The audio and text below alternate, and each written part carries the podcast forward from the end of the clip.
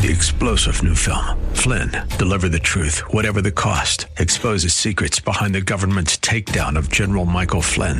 Flynn knew what the intel world had been up to. He ordered the first audit of the use of contractors. This set off alarm bells. He told the truth. He was the most dangerous person for Donald Trump to hire. They had to get rid of Flynn. Flynn, deliver the truth, whatever the cost. Available now. Watch it today. Go to salemnow.com. Salemnow.com. Earlier in this chapter, the Lord had demonstrated his love by washing the disciples' feet, and now he points to an even greater demonstration of his love the cross. And it is this expression of love that describes the reason for and the magnitude of Jesus' subsequent command. And that command is found in the book of John, the 13th chapter, the 34th verse, and we'll hear more about that in just a moment as we share another edition of Study Verse by Verse with our teacher, Pastor Leighton Sheely from Church of the Highlands in San Bruno. This is an outreach of the church, and you can find out more about us on the website highlands.us. That's highlands.us. Now, throughout history, people have identified themselves as Christians through various marks. There was the ichthus, the fish that yeah, initially was used, and later on it was the cross. Sometimes people today carry a cross. They might wear it on some jewelry, a necklace, or something like that. They might put it on a bumper sticker on their car. By the way, if you drive around with a car with a bumper sticker with a fish or something on it, would you please drive nicely? Uh, but, uh, you know, all of those are really only uh, superficial, outward symbols what really marks a true believer is that they have received Jesus Christ, their Lord and Savior. The Holy Spirit has come to live within them, and their lives have been transformed by the grace of God through Christ. And when that happens, there is fruit that is manifest, and that fruit is described for us in Galatians 5, Ephesians 5, 3, uh, Colossians 3, and so forth. But at its most fundamental level, it can be summed up in one word, and that word is love. And because we've experienced God's love towards us and we've been filled with the Holy Spirit, we can be empowered by God's Holy Spirit to keep the commandments. Remember what the greatest commandments were? To love God with all of your heart, soul, mind, and strength, and to love your neighbor as yourself. And so we as Christians love the Lord and we also love others. But how do we love the Lord? Well, Jesus said, If you love me, you will keep my commandments. You are my friends if you do what I command you. If you continue in my word, then you are truly disciples of mine, and you will know the truth, and the truth will set you free. And so the way we express love towards God is in obedience to the, to, to, to, to the Lord. John wrote, By this we know that we've come to know him if we keep his commandments. The one who says, I have come to know him and does not keep his commandments is a liar, and the truth is not in him. But whoever keeps his word, in him the love of God has truly been perfected. And so here, Jesus is declaring his farewell commandment to the disciples. His time is short. He's about to proceed on a journey in which none can accompany him. It's a road he must walk alone. And beginning in verse 31 of chapter 13, Jesus gives his farewell address to the remaining 11 disciples, the 11 apostles. And this includes instruction, promises, warnings, and commandments. But at the opening of these instructions, Jesus identifies the premier identification of those who are truly his disciples. The passage emphasizes the ultimate love of Christ that was expressed through his work, his person and work, especially that of Calvary. Verse 31 And when he, that is Judas, had gone out, Jesus said, Now is the Son of Man glorified, and God is glorified in him. If God is glorified in him, God will also glorify him in himself and glorify him at once. Little children, yet a little while I am with you.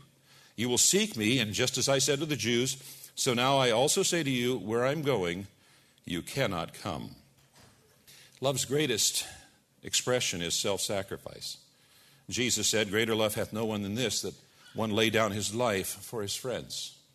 The Apostle John wrote, We know love by this, that he laid down his life for us, and we ought to lay down our lives for our brethren.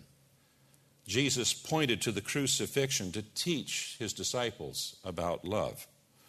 And in this passage, Jesus reviewed his death, or viewed his death in terms of what would result from it his glorification, not from the humiliation that he would experience as he went through it. His entire ministry and the purpose for which he came into the world was to, was to go to the cross. And going to the cross was the pinnacle of the life lived perfectly in keeping with the Father's will. With the cross only hours away, Jesus' thoughts turned to the glory that awaited him in his Father's presence. He made three statements concerning that glory. His first statement, now is the Son of Man glorified, refers to his death on the cross the next day. It was through the cross where he gave his life for sinners and where his glory was most manifest. He was, Jesus was glorified through the cross in several ways. First, his death purchased salvation by satisfying God's demands for justice. You were dead because of your sins and because of your sinful nature. It was not yet cut away. Then God made you alive with Christ, for he forgave all our sins.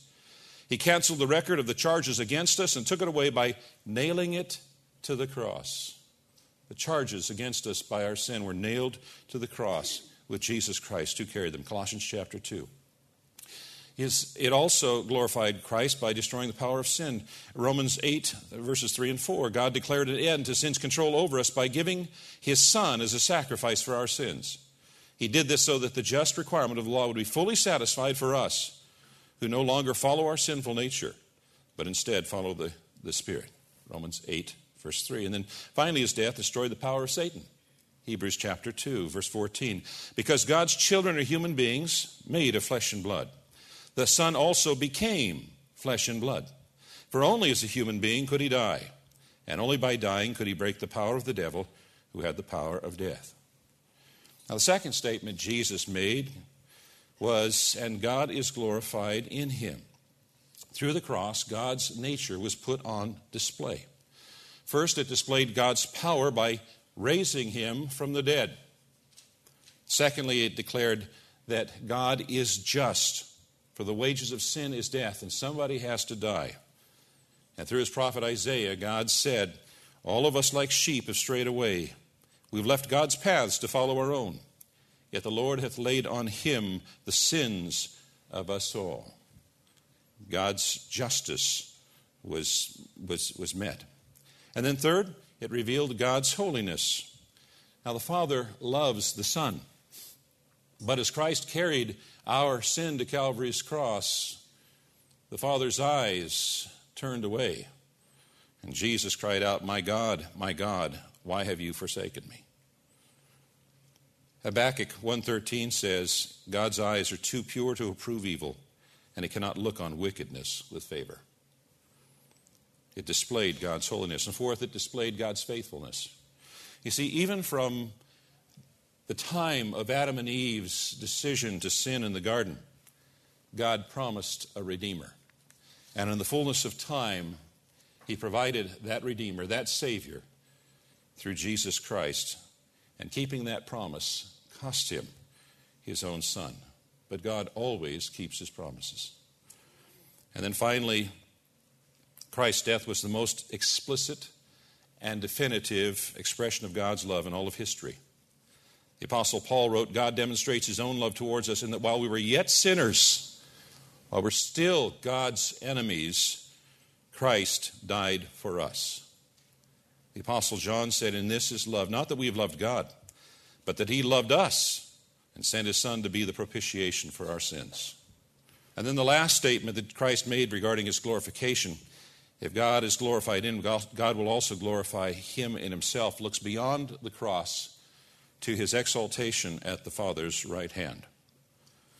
He could say it once or immediately because his resurrection and ascension would follow shortly after the cross. And this was the joy that was set before him, for which he endured the cross, despising the shame, and is seated at the right hand of the throne of God. Now, Jesus' glorification also meant that he had to leave the disciples, and the disciples found that difficult to understand, except for a number of reasons. Jesus told them and addressed them with a, an affectionate term, little children, and then told his disciples, I am with you only a little while longer. And then, as he had said to the Jews that were unbelieving, he also said to them, Where I'm going, you cannot come. But unlike the unbelieving Jews, the disciples one day would see Jesus again. Earlier in this chapter, the Lord had demonstrated his love by washing the disciples' feet, and now he points to an even greater demonstration of his love the cross. And it is this expression of love that describes the reason for and the magnitude of Jesus' subsequent command. A new commandment I give to you, that you love one another. Just as I have loved you, you are also to love one another. By this, all people will know that you are my disciples if you have love for one another. Now, love itself is not a new commandment. It's actually an old one. It's found back in Leviticus chapter 19, verse 18, which reads, You shall not take vengeance or bear a grudge against the sons of your own people, but you shall love your neighbor as yourself. So the command to love your neighbor was not new. What made it new was that Jesus himself set the standard. He said, I want you to follow my example. He wasn't asking them to do anything that he himself was unwilling to do. Now, of course, to love like that is impossible apart from salvation and the infilling of the Holy Spirit, but it's because it's only those who've experienced the love of God and are filled with the Holy Spirit who can express such love. Now, when we use the word love, different people have different definitions.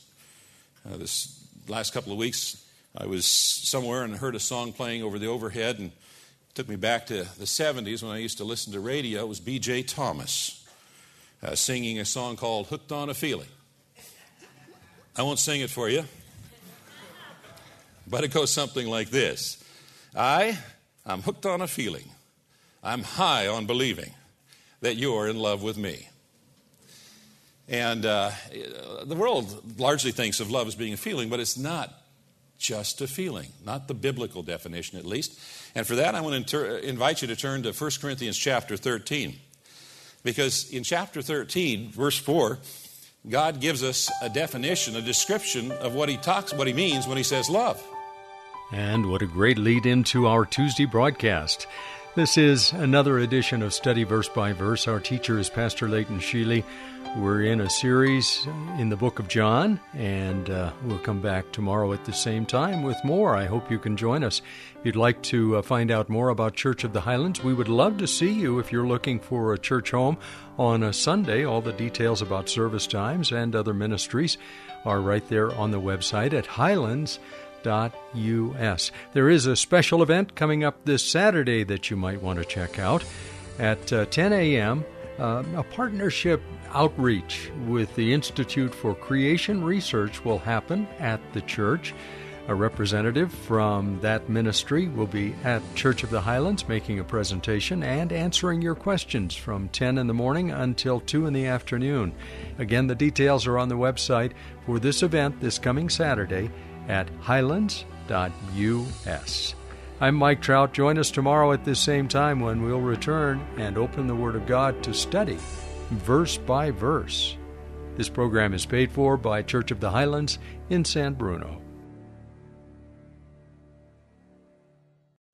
Three star general Michael J. Flynn, head of the Pentagon Intelligence Agency, knew all the government's dirty secrets. He was one of the most respected generals in the military. Flynn knew what the intel world had been up to, he understood its funding. He ordered the first audit of the use of contractors. This set off alarm bells.